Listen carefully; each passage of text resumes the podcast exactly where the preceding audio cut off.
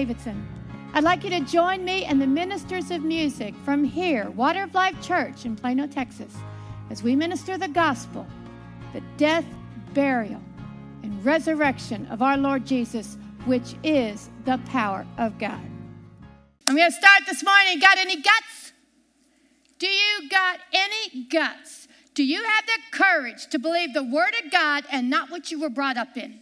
Do you have the courage to believe what is written in the Word of God and not what you were taught growing up? Do you got that courage? Do you want to know God or do you want to just sit in that pew or that chair and make everybody think you're pious? You're so righteous. We're going to see do you have the courage to believe the Word of God? And you know how I'm going to start? Do you follow the Ten Commandments?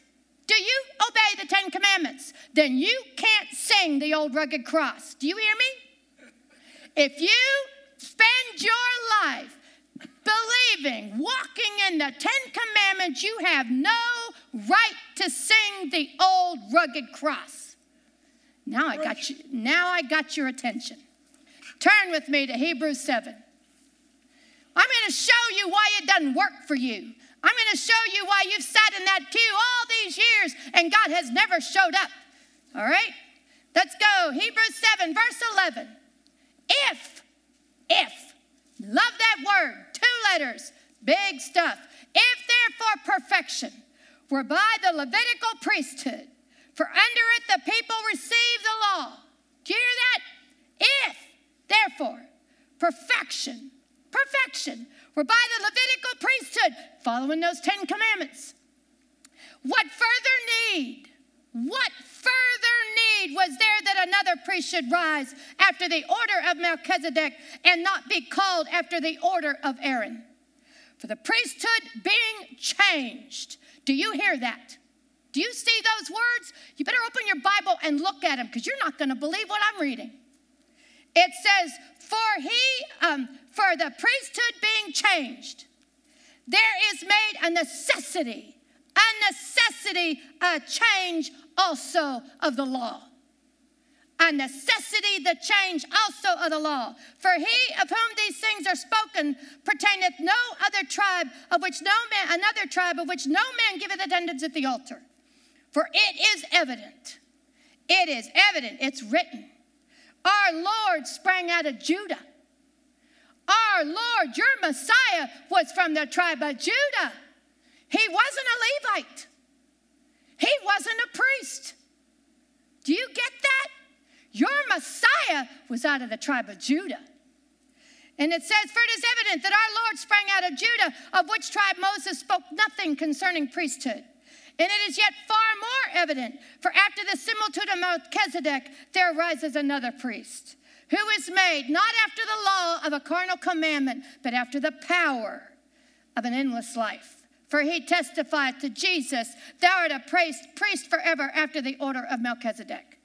For there is, look at this next verse. Look at this next verse. I'm speaking to the Baptists and the Methodists and the Pentecostals and all the fellowship churches. Look at this next verse.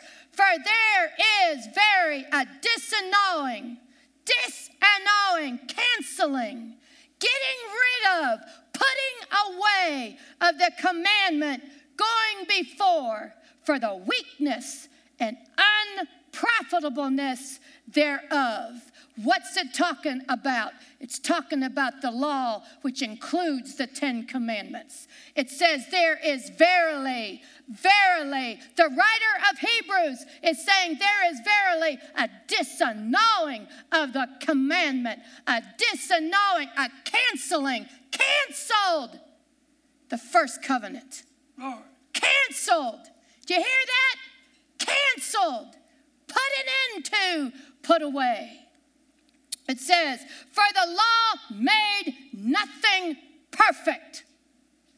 The law made nothing perfect. I can hear you preachers now. Well, you know, none of us will ever be perfect. You know, none of us will ever be perfect. You know why? Because you're under the old covenant. Because you're obeying the Ten Commandments. That's why nothing will be perfect. Do you know Jesus is coming back after a church without spot or wrinkle. He's not going to fix the spots and wrinkles on the way up, folks. He's coming back after a church without spot or wrinkle. You know what that means? A perfect church. Oh. That's what he's coming back after. Yes, you can be perfect. That's the reason Jesus came. Let's keep going. For the law made nothing perfect. You hear that? Thou shalt not, will not make you perfect. It said, but the law make nothing perfect. And look at this next phrase. Look at this next phrase. But the bringing in of a better hope did. Did. Not will, did. The bringing in of, the, of another hope did. Did what? Made perfect. Made perfect. Oh, some of you are looking at me like deers in a headlight. All right. But a bringing in of a better hope did by which we draw nigh unto God. How do we draw nigh to God? How do we get close to Him? By the second testament, the second covenant.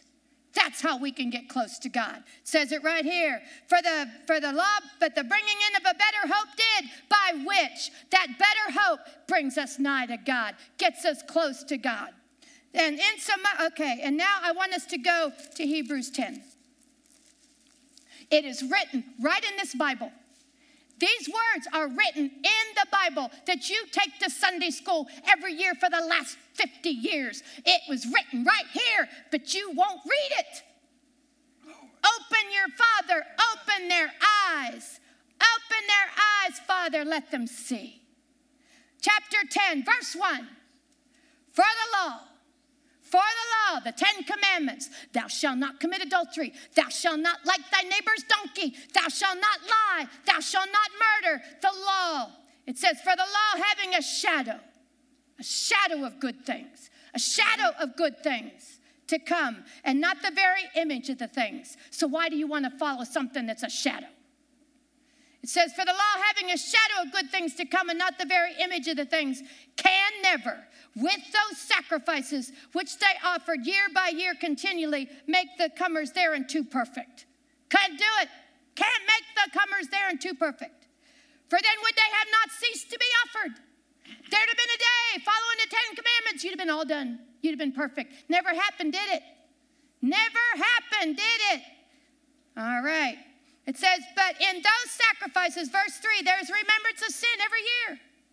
For it is not possible. It is not possible, this is the word of God, that the blood of bulls and goats can take away sin. It is not possible by the blood of bulls and goats to take away sin. Six, and um, five, for therefore, when he cometh into the world, he saith, This is Jesus speaking. This is your Messiah speaking. This is the one that can sing the old rugged cross. He said, Wherein he cometh into the world, he saith, Sacrifice and offering thou wouldest not, but a body hast thou prepared me.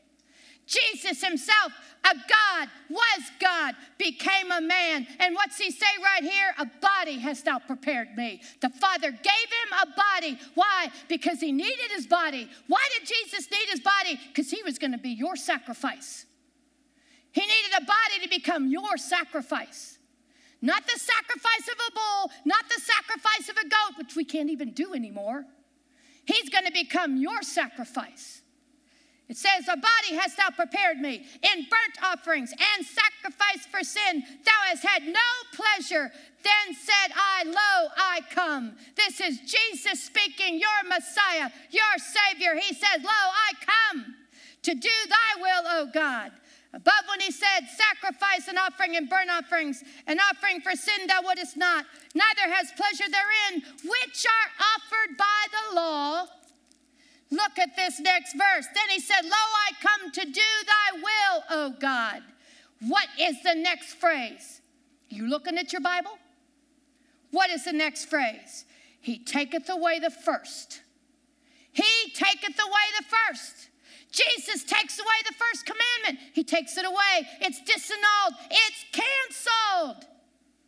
Jesus Christ is the end of the law. I love how Doyle used to say, Go to the end of your chair, keep going. What happens? You're going to reach the end. We used to have a saying when I was growing up. Take a, when we got upset with somebody, we would say, "Take a long walk off a short pier." You know, if you take a long walk over of a short pier, and that's a dock on the water, you take a long walk up a short pier, you're going to fall into the water. Why? Because you're going to come to the end of the dock. Well, guess what? There was an end of the law. There was an end. And it says here, He taketh away the first that He may establish the second. Jesus took away the Ten Commandments. He took away the law. Why? So he could establish the second covenant, a better covenant, a million times better covenant, a million times better. Why? It shows you right here by the which we are sanctified through the offering of the body, that body that God gave him to do, to use, to walk in, to become our sacrifice. That's the body you want to look at. That's the body that was put on the cross. That's the body the Father gave Jesus. Jesus walked like a man, like you and I. He was a man in a man's body because he needed a man's body to sacrifice for you. And it says, By the which will we are sanctified through the offering of the body of Jesus Christ once for all. And every priest standing daily ministering, and oftentimes the same sacrifices. There he goes again with that sheep. I see him, Gloria. He's there every week with that sheep. What is that man doing? Every week he has to bring that sheep. That man can't stop sinning because look at all the sheep he's using. Amen. All right? Every priest standing daily ministering, and oftentimes the same sacrifices which can never take away sins. But this man, this man, Jesus, your man Jesus, your Savior, your sacrifice. This man Jesus, after he'd offered one sacrifice for sins, one, one sacrifice, one sacrifice for sins, one sacrifice for sins. You hearing that? One. One sacrifice for sins, one sacrifice for your sins. Everything you've done, one sacrifice. It says, every priest, uh, but this man, after he had offered one sacrifice for sins forever, sat down at the right hand of God, from henceforth expecting till his enemies be made his footstool. And this, verse 14, for by one offering, one offering, one, one, the man went to the cross and carried, laid on him your sin. He who knew no sin became your sin your sin on the tree, every bone out of joint. Yes, and if ever can say that every service I will, every bone out of joint, every bone out of joint. Why? For you, for you, for you. That one sacrifice was for you. It was for you. Amen. One sacrifice. And it says, and henceforth, oh, and it says, um, Thank you, Jesus. But this man, after he'd offered one sacrifice for sins forever, sat down at the right hand of God, from henceforth expecting till his enemies be made his footstool. For by one offering he has perfected forever them that are sanctified. You see where your perfection is? Do you see you can be perfect? Do you see where your perfection is? It's not in obeying the Ten Commandments, it's walking in the gospel of the Lord Jesus Christ. It's believing what Jesus did for you on the cross. It's believing that Jesus bore your sin on the tree. It's believing that by his stripes you were healed. Your sins were forgiven. You were made prosperous. Your peace was paid for on that tree. And then Jesus went to hell for you, for you, for your sin, for your benefit, for your life. And after three days, three days, the Father saw him in hell suffering for us, suffering for us. And he said, That's enough. That's enough, Jesus. I'm coming to get you. I'm coming to raise you from the dead. And he was raised from the dead for us. And you know what? When Jesus was raised from the dead, our sins were forgiven. Your sins were forgiven when Jesus stepped out of that tomb. But how come I don't feel it? Because you don't believe it. Because you're still trying to walk in the Ten Commandments. You know, for some of you, you're wondering, how come I can't stop sinning? Turn with me to Romans 7 real quick. Romans 7, verse 7. What shall we say then? Is the law sin? God forbid. The, law, the law is good. Nay, I had not known sin but by the law. You didn't even know what adultery was until you learned it in Sunday school. Amen. But by the law, for I had not known lust except the law had said, Thou shalt not covet. But sin, but sin, sin in you took a caking occasion by the commandment, rotted me all men are concupiscence. I love the way Doyle taught us back way back when I was in Water of Life Christian Training School. When you tell yourself, when you walk in, thou shalt not, thou surely will. Thou surely will. You know why you can't stop sinning? Because thou surely will. You're walking in the Ten Commandments. You're walking under the law. Walk in the gospel. Walk in that your sins are forgiven, they've been paid for. Walk in that Jesus justified you with his blood. Walk in that Jesus made you righteous by his blood. Jesus made you righteous by his blood, not what you did, not how you act, not what clothes you wear. You are made righteous by the blood of Jesus. And one last verse for those that are having a heart attack right now turn to turn with me to 1 Timothy 1 9. Boy, when Joel read this verse to me one day, I, I about had a heart attack. It says that we are made righteous by the blood of Jesus, right? Are you righteous by the blood of Jesus? Are you righteous by the blood of Jesus? Or are you righteous by the, by the law? Let me show you something here. Knowing this, Paul speaking to Timothy, knowing this, that the law is not made for a righteous man. Whoa. Are you righteous by the blood of Jesus? Then the law wasn't made for you. Do you hear that? Are you righteous by the blood of Jesus? Were you made righteous when Jesus took his blood to heaven and sprinkled it in the heavenlies? Is that where your righteousness is? Then the law is not for you.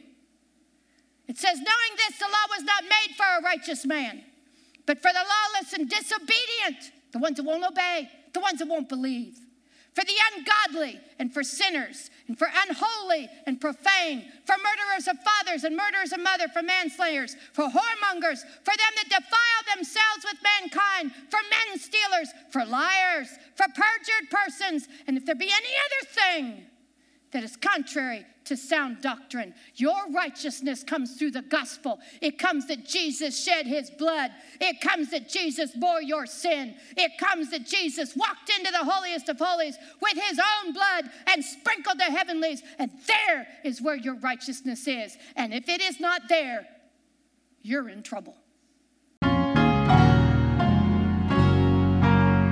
Thank you for joining Kathie Davidson and the ministers of music from Water of Life Church. She would love to hear from you. You may reach her by email at kd at kdwol.com. Or you may write her at Kathie Davidson, care of Water of Life Church, Post Office Box 861 327, Plano, Texas 75086. You may find her on the internet at www.kdwol.com and on Facebook and Twitter. Until next time, God bless.